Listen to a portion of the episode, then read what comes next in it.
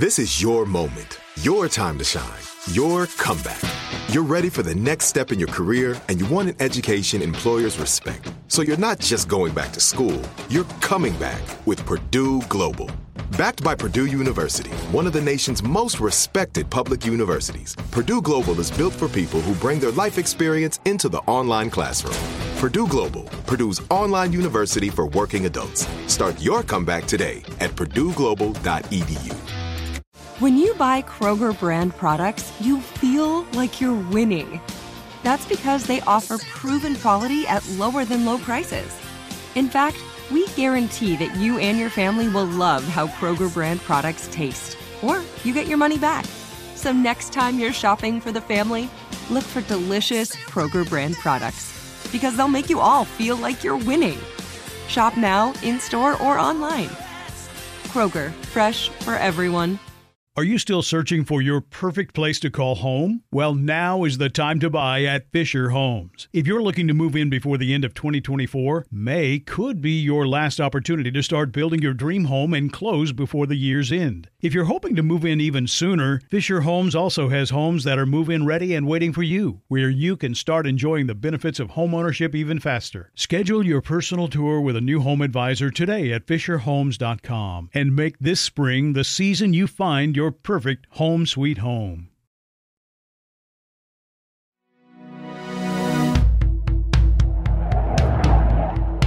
It's the middle of Exercise Able Archer when Leonard Perroots receives an N S A report that Soviet Air Force planes in East Germany are on high alert.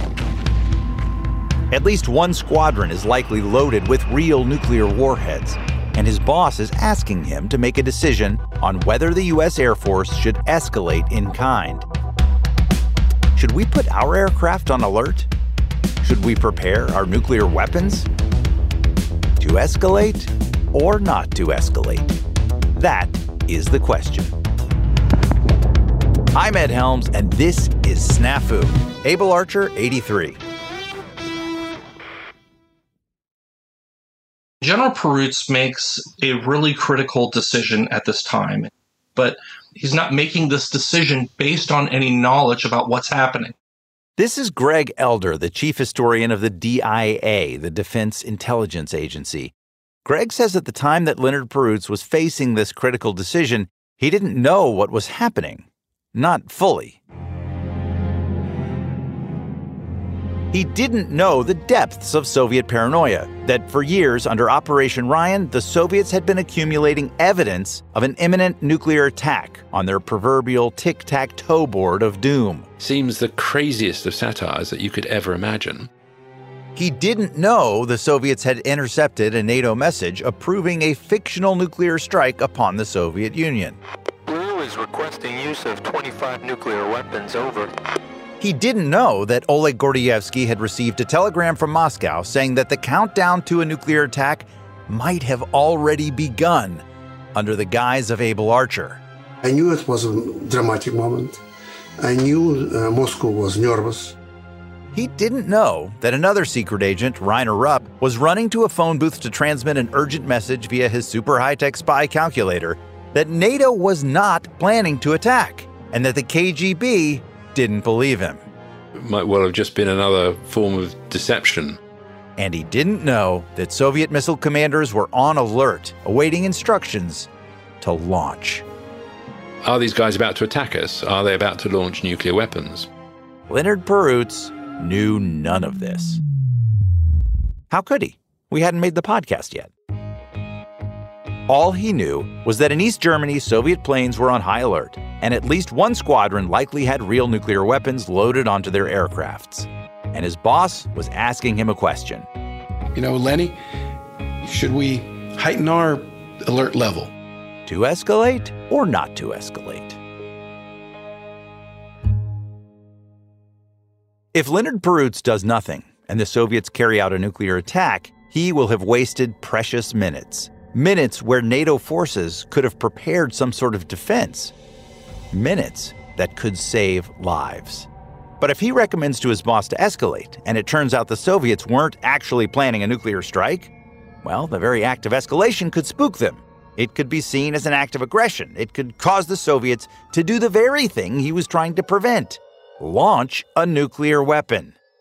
Once again, to escalate or not to escalate. And so he recommends to his four-star commander that we not escalate in kind.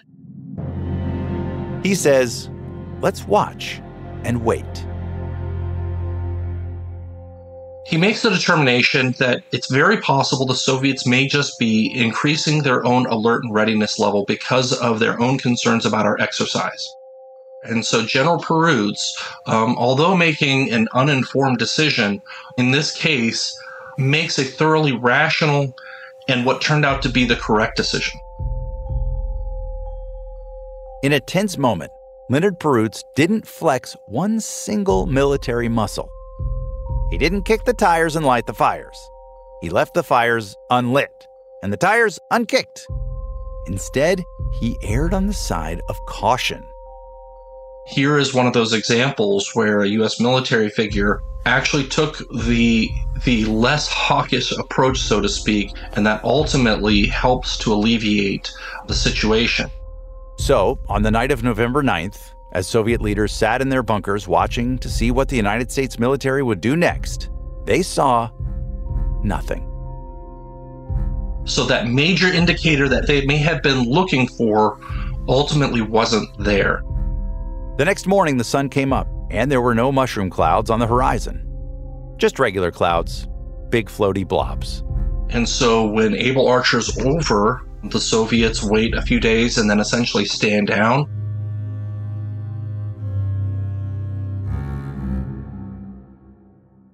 Anticlimactic much?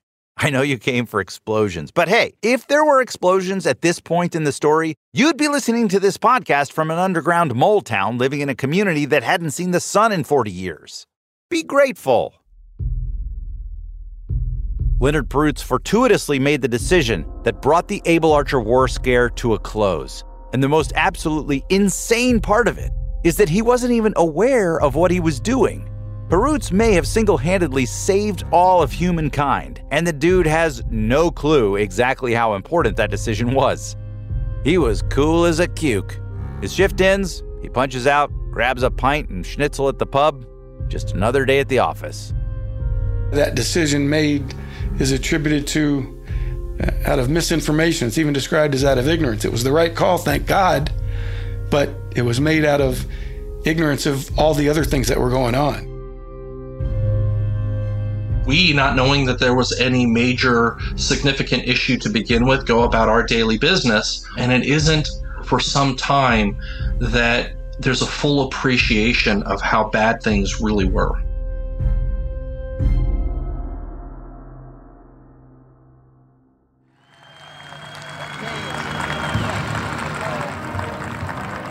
It's November fourteenth, nineteen eighty-three, three days after the end of Able Archer.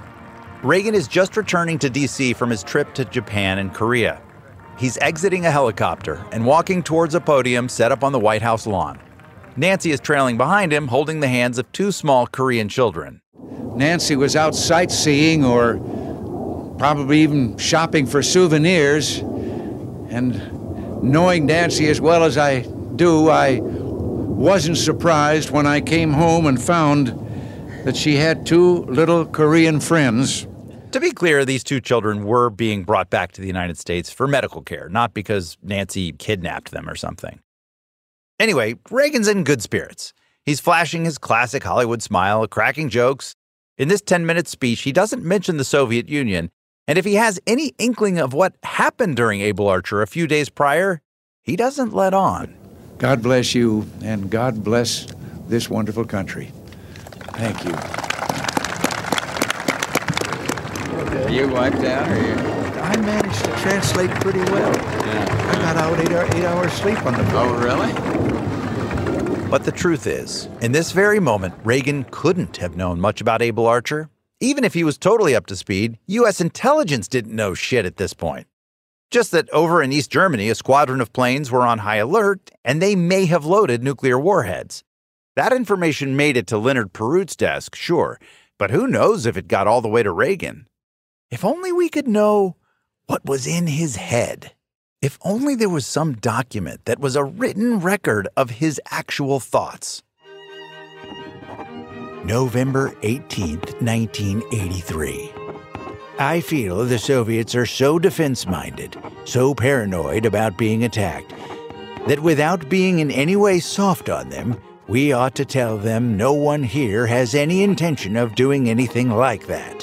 What the H-E double hockey sticks have they got that anyone would want? Okay, putting aside my terrible Reagan impression, he really did write that. So something must have prompted him to ruminate on the Soviets' nuclear paranoia. Nonetheless, that didn't stop what came next. George is going on A B C right after its big nuclear bomb film Sunday night. We know it's anti-nuke propaganda, but we're going to take it over and say it shows why we must keep on doing what we're doing. Yep. This is when Reagan sent George Shultz on national television to tell an absolutely terrified American public that our nuclear policy was working perfectly. The successful policy of the United States. Ugh. You know what this calls for?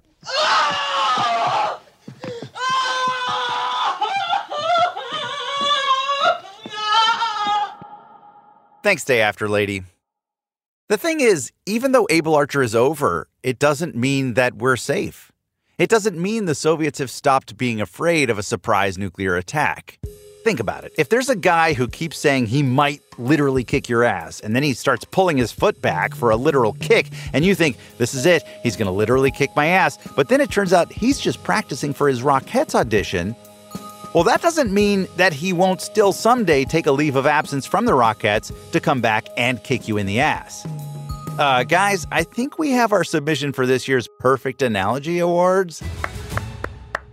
Anyway, the point is, the Soviets were still on edge. The day after George Shultz reassured a terrified American public that the U S nuclear policy was definitely, absolutely, totally a safe bet, the Soviets reached out with an offer. They said, we'll destroy half of our intermediate-range nuclear missiles, the ones that could target Europe, if NATO will cancel the Euro missiles. The Reagan administration declined the offer, saying that the conditions of the agreement were unacceptable. As if rubbing salt in the wound, those Euro missiles were officially installed in Europe mere days later. In response, Andropov scheduled the deployment of new seaborne nuclear missiles pointed at the U S and additional nukes aimed at Western Europe. If the president doesn't even know that there's something going on to be concerned about, that, that's a problem. That's a failure that has to be addressed. And yet, despite Reagan's televised message saying that the administration's policy was perfect, absolutely flawless, in the background, they would begin working on an extremely subtle shift in their Soviet strategy. It wouldn't be a policy change per se, they wouldn't cancel the Euro missiles, they wouldn't stop building S D I, and they wouldn't stop being tough, but they'd be less adversarial. They'd attempt to let the Soviets know that nobody has any intention of nuking them. Cue the charmingly folksy Ivan and Anya speech. And as they went their separate ways, maybe Anya would be saying to Ivan, wasn't she nice? She, she also teaches music. They might even have decided they were all going to get together for dinner some evening soon. But apparently, Reagan didn't feel any urgency to display this new softer side. The speech was originally scheduled for just before Christmas. But Reagan delayed it for nearly a month because someone very important advised him to. Who was it? Why don't you take a guess? Whose advice would President of the United States Ronald Reagan heed in regards to delaying the Soviet friendship speech in the weeks after almost getting nuked? The Joint Chiefs of Staff? Nope. The Secretary General of the U N? Nope. Mother Teresa? If only. It was Nancy Reagan's astrologer, a San Francisco woman named Joan Quigley. Anyway, while Reagan was waiting for Joan Quigley's permission to extend an olive branch to the Soviet Union, the U S intelligence community got some unwelcome news. I think it was two or three weeks before actual other reporting came in that started to pique his concerns. Here's John Perroots again talking about his dad, Leonard Perroots. According to John, on December second, nineteen eighty-three, a few weeks after Leonard made the decision to do nothing during Able Archer, a new N S A report landed on his desk. That indicated that their alert level had been much larger than we had assumed. Hey, funny story. Uh, remember that Able Archer exercise that ended with us fake nuking the Soviets? Well, you're totally going to laugh at this. I mean, it's so ridiculous. But anyway, it turns out the Soviets' alert during Able Archer was um, just a tad bigger than we thought. It wasn't just a few planes in East Germany. It was all the units of the Soviet Fourth Air Army. The alert was ordered by the chief of the Soviet Air Forces, and the alert, quote, included preparations for immediate use of nuclear weapons, end quote. All right, I want to explain what this means. This is hundreds of airplanes, potentially loaded with nukes, not just a squadron. We're talking potentially the end of the world number of airplanes. It's a pretty big fucking difference. Extraordinarily unusual and alarming events from an intelligence standpoint. Leonard Perroots was, uh, well, let's just say, a little shaken by this news. Hmm. Wow, that would have been interesting to know at the time. Gotta hope he wasn't drinking coffee when he read that report, because he would have had the mother of all spit takes. He was wondering, why the hell is he just finding out about this now? This was information that he needed weeks ago. He realized he had made a decision that could have had catastrophic consequences with only a tiny fraction of the picture. And even though it turned out to be the right decision, he was pissed. Leonard Perroots got on a soapbox about Able Archer. He complained to any of his colleagues who would listen. He wasn't certain that we, that the community, the intelligence community, had looked closely enough to figure out how we could get better from this scenario. But nobody listened to him. They just didn't think it was that big of a deal. Because even with this new information, U S intelligence still didn't know the full picture. And they never would have if it wasn't for one Oleg Gordievsky. Do you remember meeting the British at any point during Able Archer exercise? I think I met them in the end of the Able Archer. Yes, I spoke to the um, to John Scarlett um, about everything which I experienced. That's Gordievsky. After Able Archer, sometime in November nineteen eighty-three, he met with his M I six handler, a man with a name right out of a spy novel, John Scarlett. A brilliant and operational officer. Wow, Gordy fast and loose with the compliments all of a sudden. He handed Scarlett the urgent flash telegram he had just received from Moscow. It said, the American exercise may be preparation to a sudden nuclear attack. When I told John Scarlett, for him it was important. Soon, word that a nuclear war scare may have just unfolded under Exercise Able Archer landed on the desk of the Iron Lady herself, Prime Minister Margaret Thatcher. To her credit, when she did hear what Gordievsky had told John Scarlett, she was definitely spooked. Hopefully she wasn't sipping tea at the time, or she might have experienced the queen mother of all spit takes. See how I made a callback, but I made it British? Oh, bollocks! And they realized that it was serious. So the Russians are afraid of something. They are afraid of the Strategic Defense Initiative, and they are afraid of the ideological speeches by Reagan and Shultz.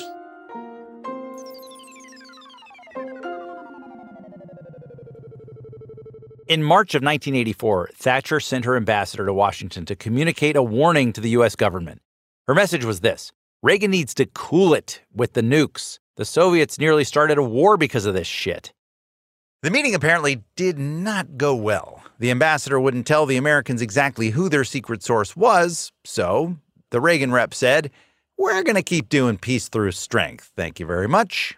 But fine, we'll have the C I A look into your concerns about this silly little Able Archer stuff, since you've got your knickers in a twist about it. Now, given everything we know about Able Archer, it's pretty damn surprising that when the C I A did look into it, they didn't find anything at all.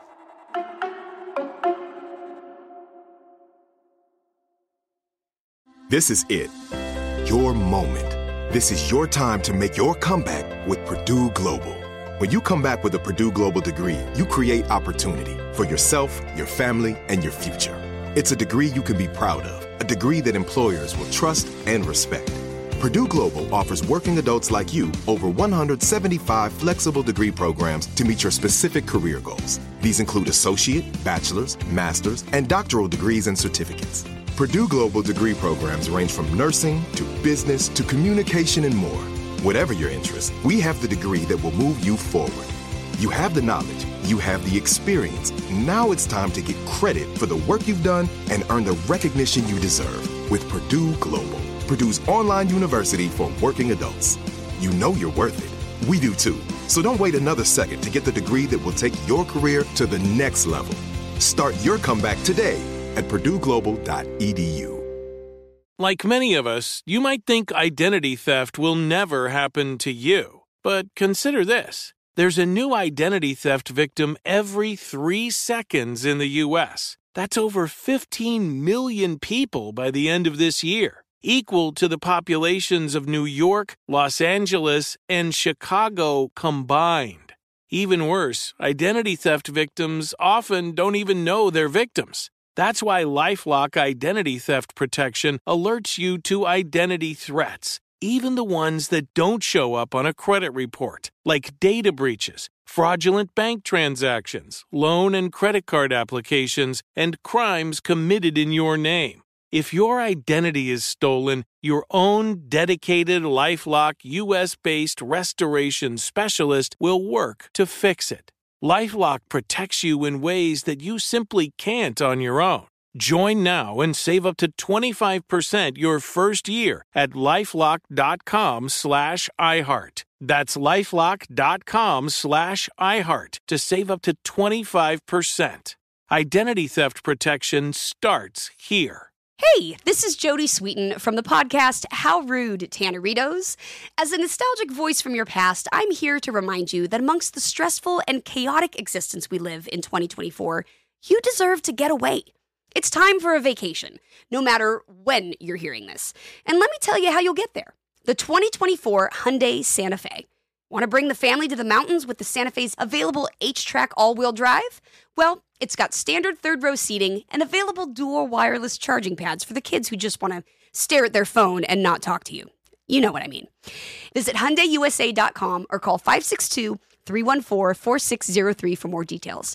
Hyundai, there's joy in every journey. So here we have... All right. Um, so this is implications of recent Soviet military political activities. And this is the first C I A report on what happened during the war scare and what happened during Able Archer. You remember Nate Jones, our Able Archer sleuth. The document he's holding is called the S N I E, another acronym, shocker. It stands for Special National Intelligence Estimate. It's the C I A's response to the British request to look into Able Archer. This top-secret report was written in May of nineteen eighty-four. It's about six pages long. In the document, the C I A analysts list everything unusual they've observed the Soviet Union doing over the past six months.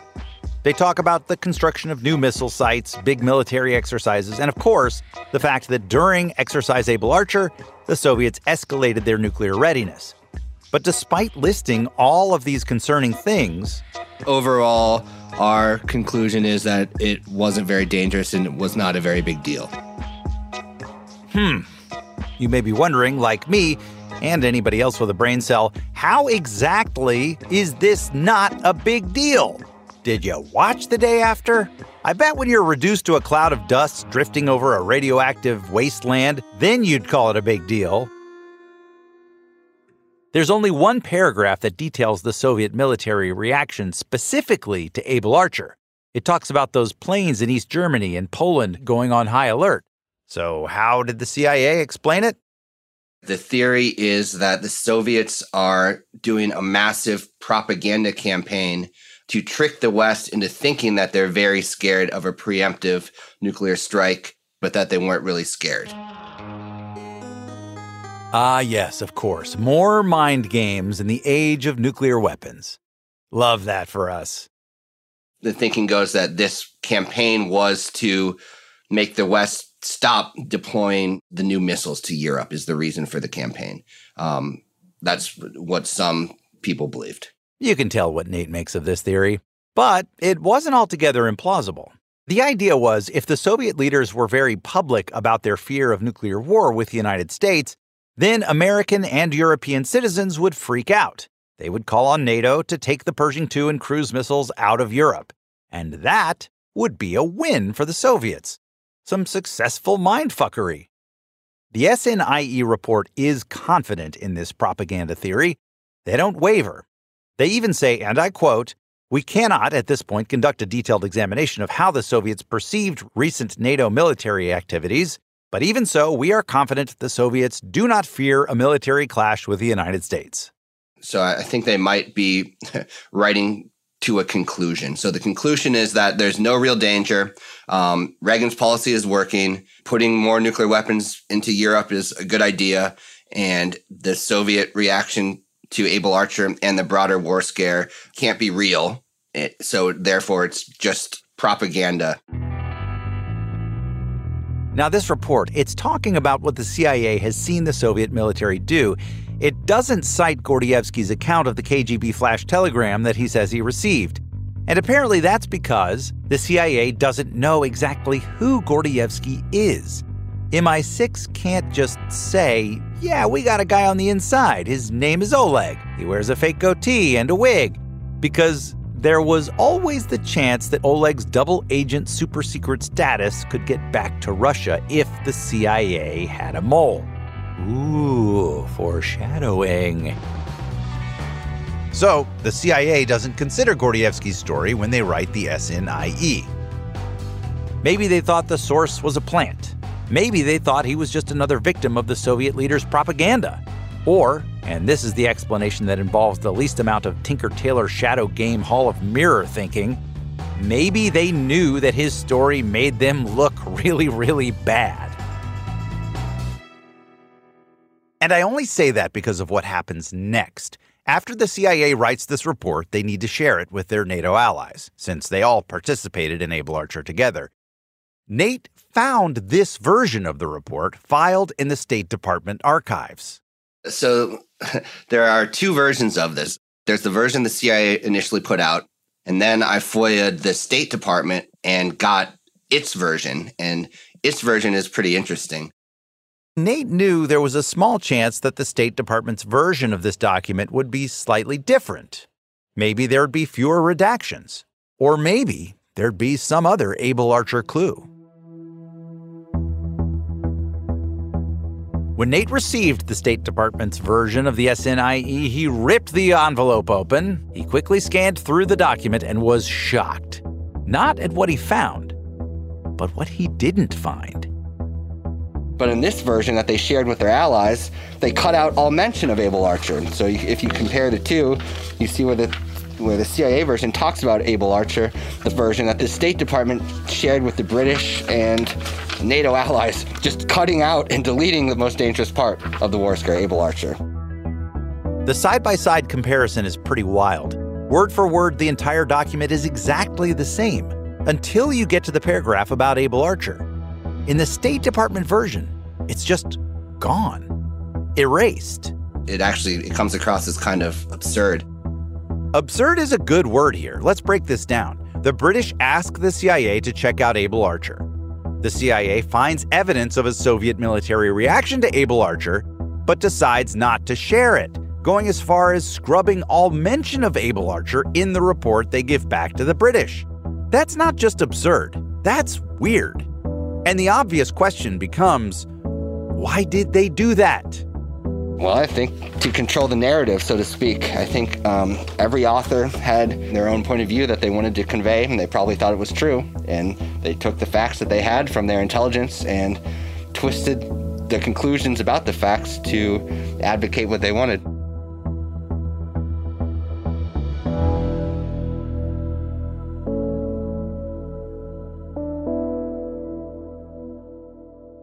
The C I A, the analysts who are involved in that estimate have a vested interest in protecting their own reputations. Nobody wants to say they got it wrong, right?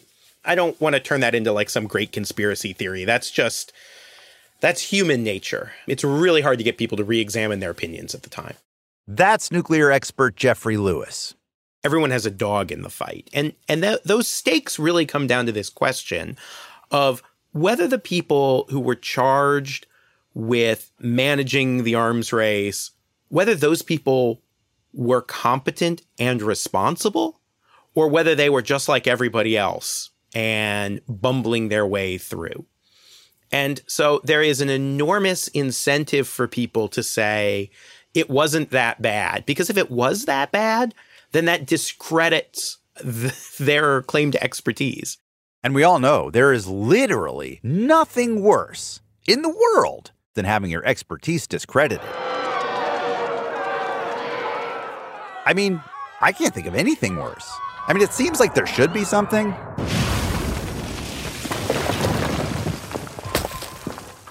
I just can't think of it. Oh well. Able Archer would become a hot-button issue and create a divide in the intelligence community. It would separate people into two passionate camps, people who bought into the propaganda theory and people who believed that Able Archer was a catastrophic near miss. The official C I A party line was the propaganda theory, that nothing really had happened. They were happy to shove it under the rug. Big fuck up? Nope, not us. We never make mistakes. And I know you're going to try to bring up the Iran thing and the Congo thing and the Chile thing, but we're not talking about those right now. But walking through the halls of the Pentagon was a particular U S intelligence official who just wasn't buying the propaganda theory propaganda. And he would not remain quiet. This is it. Your moment. This is your time to make your comeback with Purdue Global. When you come back with a Purdue Global degree, you create opportunity for yourself, your family, and your future. It's a degree you can be proud of, a degree that employers will trust and respect. Purdue Global offers working adults like you over one hundred seventy-five flexible degree programs to meet your specific career goals. These include associate, bachelor's, master's, and doctoral degrees and certificates. Purdue Global degree programs range from nursing to business to communication and more.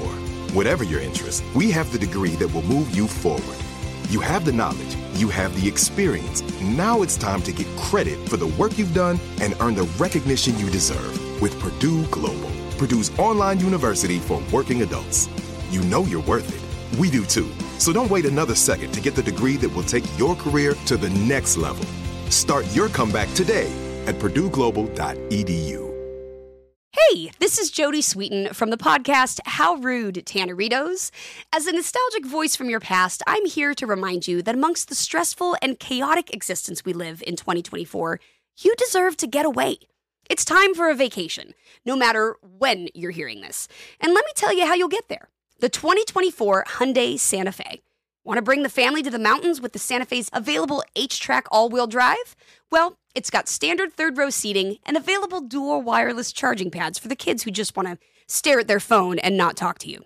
You know what I mean. Visit Hyundai U S A dot com or call five six two, three one four, four six zero three for more details. Hyundai, there's joy in every journey.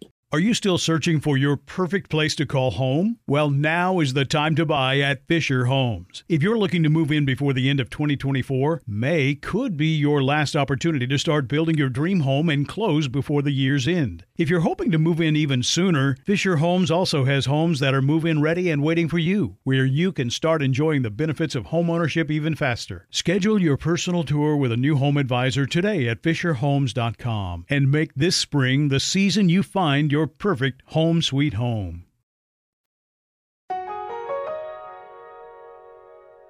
My father was a was a unique man. He was full of energy and passion and and love. This is John Perroots again, talking about his father, Lieutenant General Leonard Perroots. He was a great man, guys. I, I mean, I I miss him every day. John, like his father, is an intelligence officer. He works at the D I A. As the director of the Defense Debriefing Service at D I A, I'm responsible for uh, global uh, force posture that conducts uh, strategic debriefings and interrogation missions for D I A. It's human intelligence, and um, beyond that, I can't really tell you a whole lot more. I'm, I'm sorry. That's okay, John. A few years after Able Archer, Perroots was home from Germany, now the director of the D I A. And one day, he was told a story of a mysterious M I six source who claimed that in nineteen eighty-three, the Soviet leadership believed NATO was using a military exercise as cover for a nuclear attack. When he substantiated it, I mean, then for Lenny Perroots, the wheels came off. He said, you know, well, you got to be kidding me. Perroots was stunned and furious. This was a side of the Able Archer story he had never even known. K G B paranoia, fear, and Operation Ryan.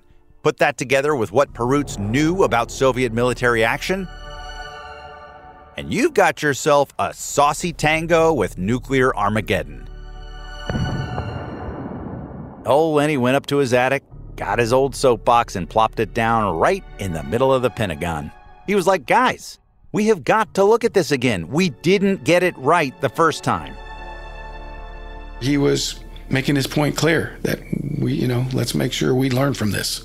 You know, and people didn't want to hear it. Some had been on record clearly saying, hey, the Soviets really never feared, never feared us. We've looked at it more than once, and we stand by our view that they didn't fear first strike by the United States.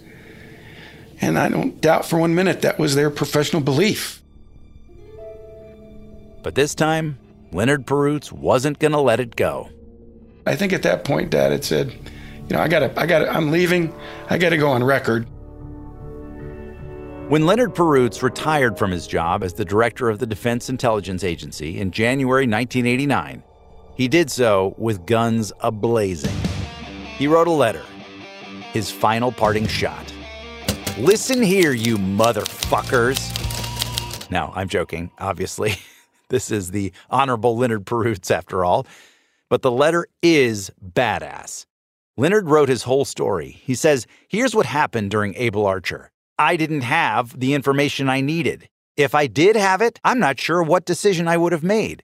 Does that not scare you all as much as it scares me? He ends the letter by asking an ominous question.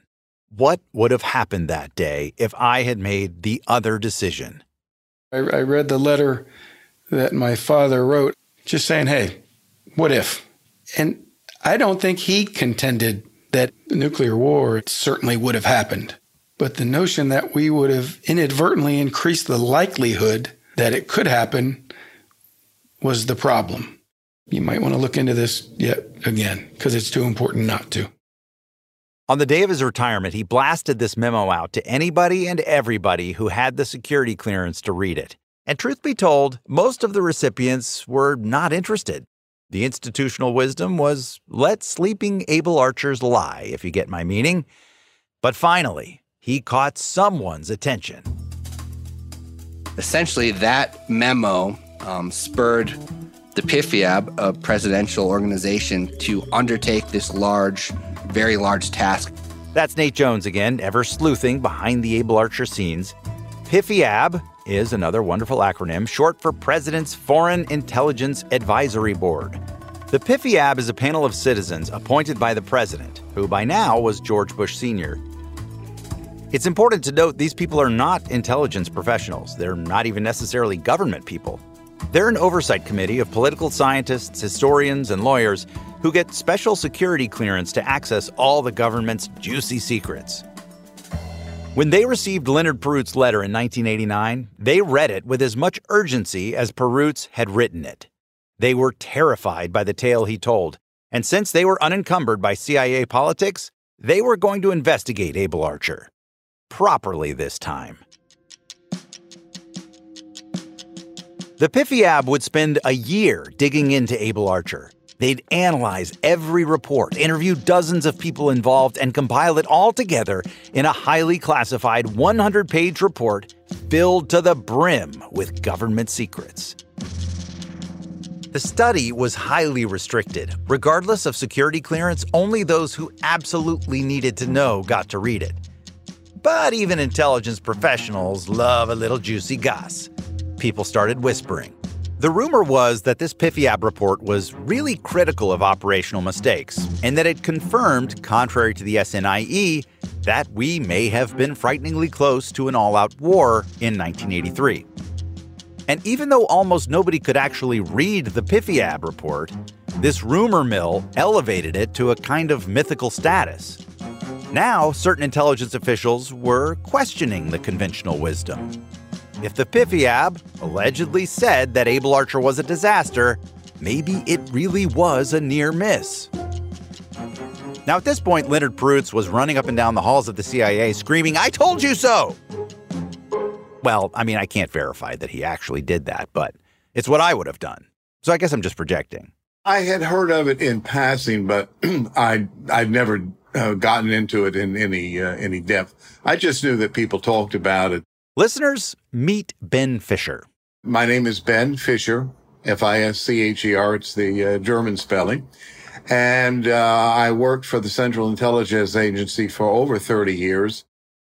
Ben wasn't involved in the C I A's initial Able Archer investigations. At that time, he had a very different job at the C I A. I was undercover for a number of years, about fifteen years. Pretty exciting, right? In the nineties, Ben left the undercover world for a much quieter life as a C I A historian. And that's when he decided to look into Able Archer. There were differences of opinion. The issue had never really been resolved to everyone's uh, satisfaction.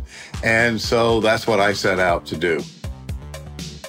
When I started the research, a colleague of mine got me aside and he said, "I want you to know that this is a very controversial issue within the intelligence community. That's not just the C I A, that's also uh, the Pentagon, uh, State Department, and people staked out uh, diametrically opposed opinions uh, on this episode." And he said, "No matter what you find, you're going to offend one side or the other, and it's going to hurt your career." That didn't really faze Ben. As far as he was concerned, as an historian, he was already in the sunset of his career. Which, of course, is is the beauty of being on the history staff. Uh, you don't have anything to risk. You can uh, you can uh, reach your own conclusions and, and write it up and let people deal with it. Ben began his research.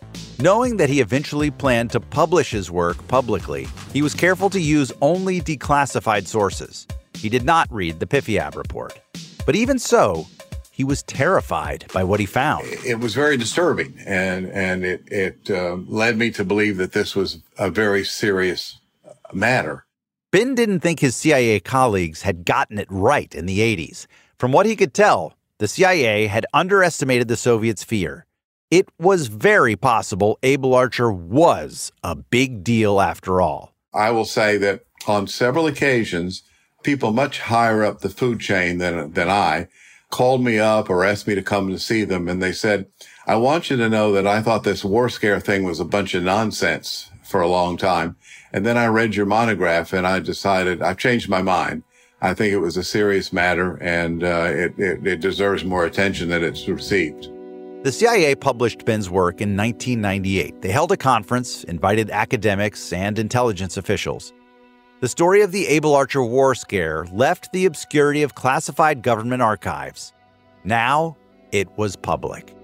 And a lot of people then decided uh, to take a second look at the issue.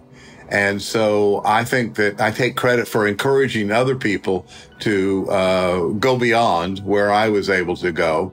By the early two thousands, the Able Archer myth had gone through a transformation of sorts, a glow-up, as the kids say. Between whispers about the P F I A B's findings and Ben Fisher's work, the propaganda theory receded into the background.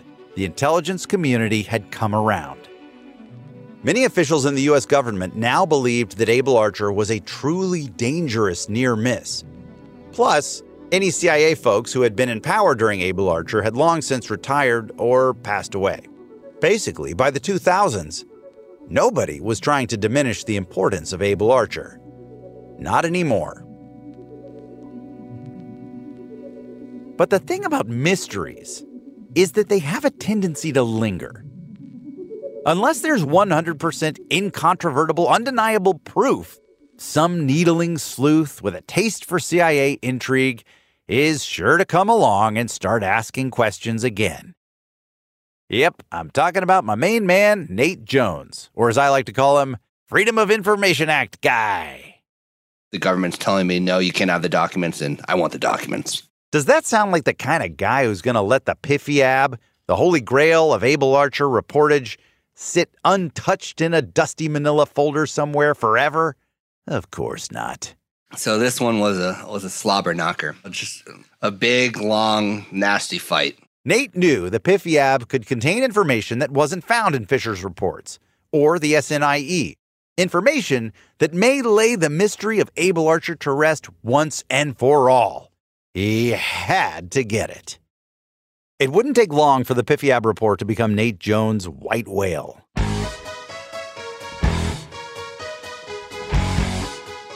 I filed a FOIA for that pretty quickly.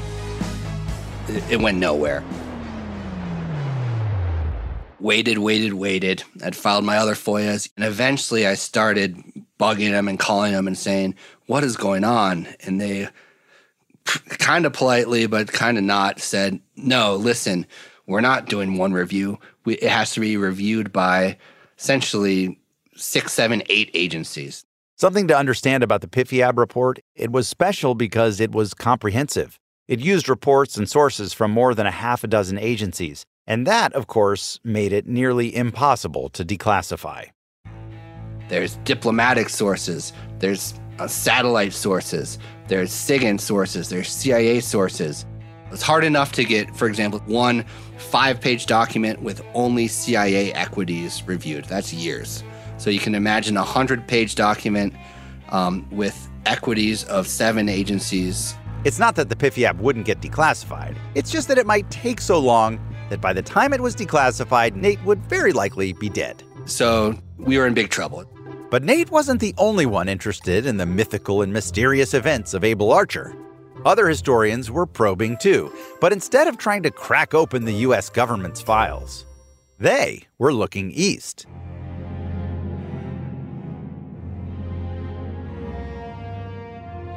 I was excited to to try to find, you know, even more of the picture on on how we all almost perished. And I am extremely excited to tell you what they found. I got my hands on an exercise report on the entire Autumn Forge series of exercises. Oh, wow, I mean, this is it. This is, you know, this is the document. Let's see how close we all got to blowing ourselves up. That's next time on SNAFU. While Nate tries to get his paws on the P F I A B, we're going to head over to the Soviet bloc with some historical sleuthing that raises some critical questions about those spies, Oleg Gordievsky and Reiner Rupp, who saved the day during Able Archer. I won't say he's intentionally lying. He might just be mistaken, or he might remember it a certain way. SNAFU is a production of iHeartRadio, Film Nation Entertainment, and Pacific Electric Picture Company in association with Gilded Audio. Our lead producers are Sarah Joyner and Alyssa Martino. Our producer is Carl Nellis, associate producer Tori Smith. It's executive produced by me, Ed Helms, Milan Popelka, Mike Falbo, Andy Chug, and Whitney Donaldson. Our senior editor is Jeffrey Lewis. That's fucking true story. This episode was written by Sarah Joyner with additional writing from me, Elliot Kalin, and Whitney Donaldson. Olivia Canny is our production assistant. Our creative executive is Brett Harris. Additional research and fact-checking by Charles Richter. Engineering and technical direction by Nick Dooley. Original music and sound design by Dan Rosado. Additional editing from Ben Chug. Special thanks to Allison Cohen and Matt Eisenstadt.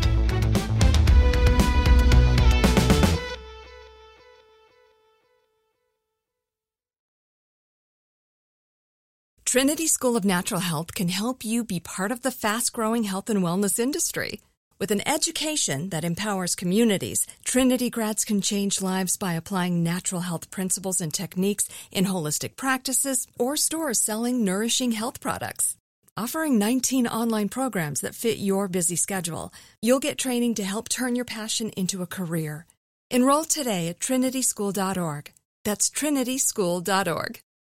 Are you still searching for your perfect place to call home? Well, now is the time to buy at Fisher Homes. If you're looking to move in before the end of twenty twenty-four, May could be your last opportunity to start building your dream home and close before the year's end. If you're hoping to move in even sooner, Fisher Homes also has homes that are move-in ready and waiting for you, where you can start enjoying the benefits of homeownership even faster. Schedule your personal tour with a new home advisor today at fisher homes dot com and make this spring the season you find your Your perfect home sweet home.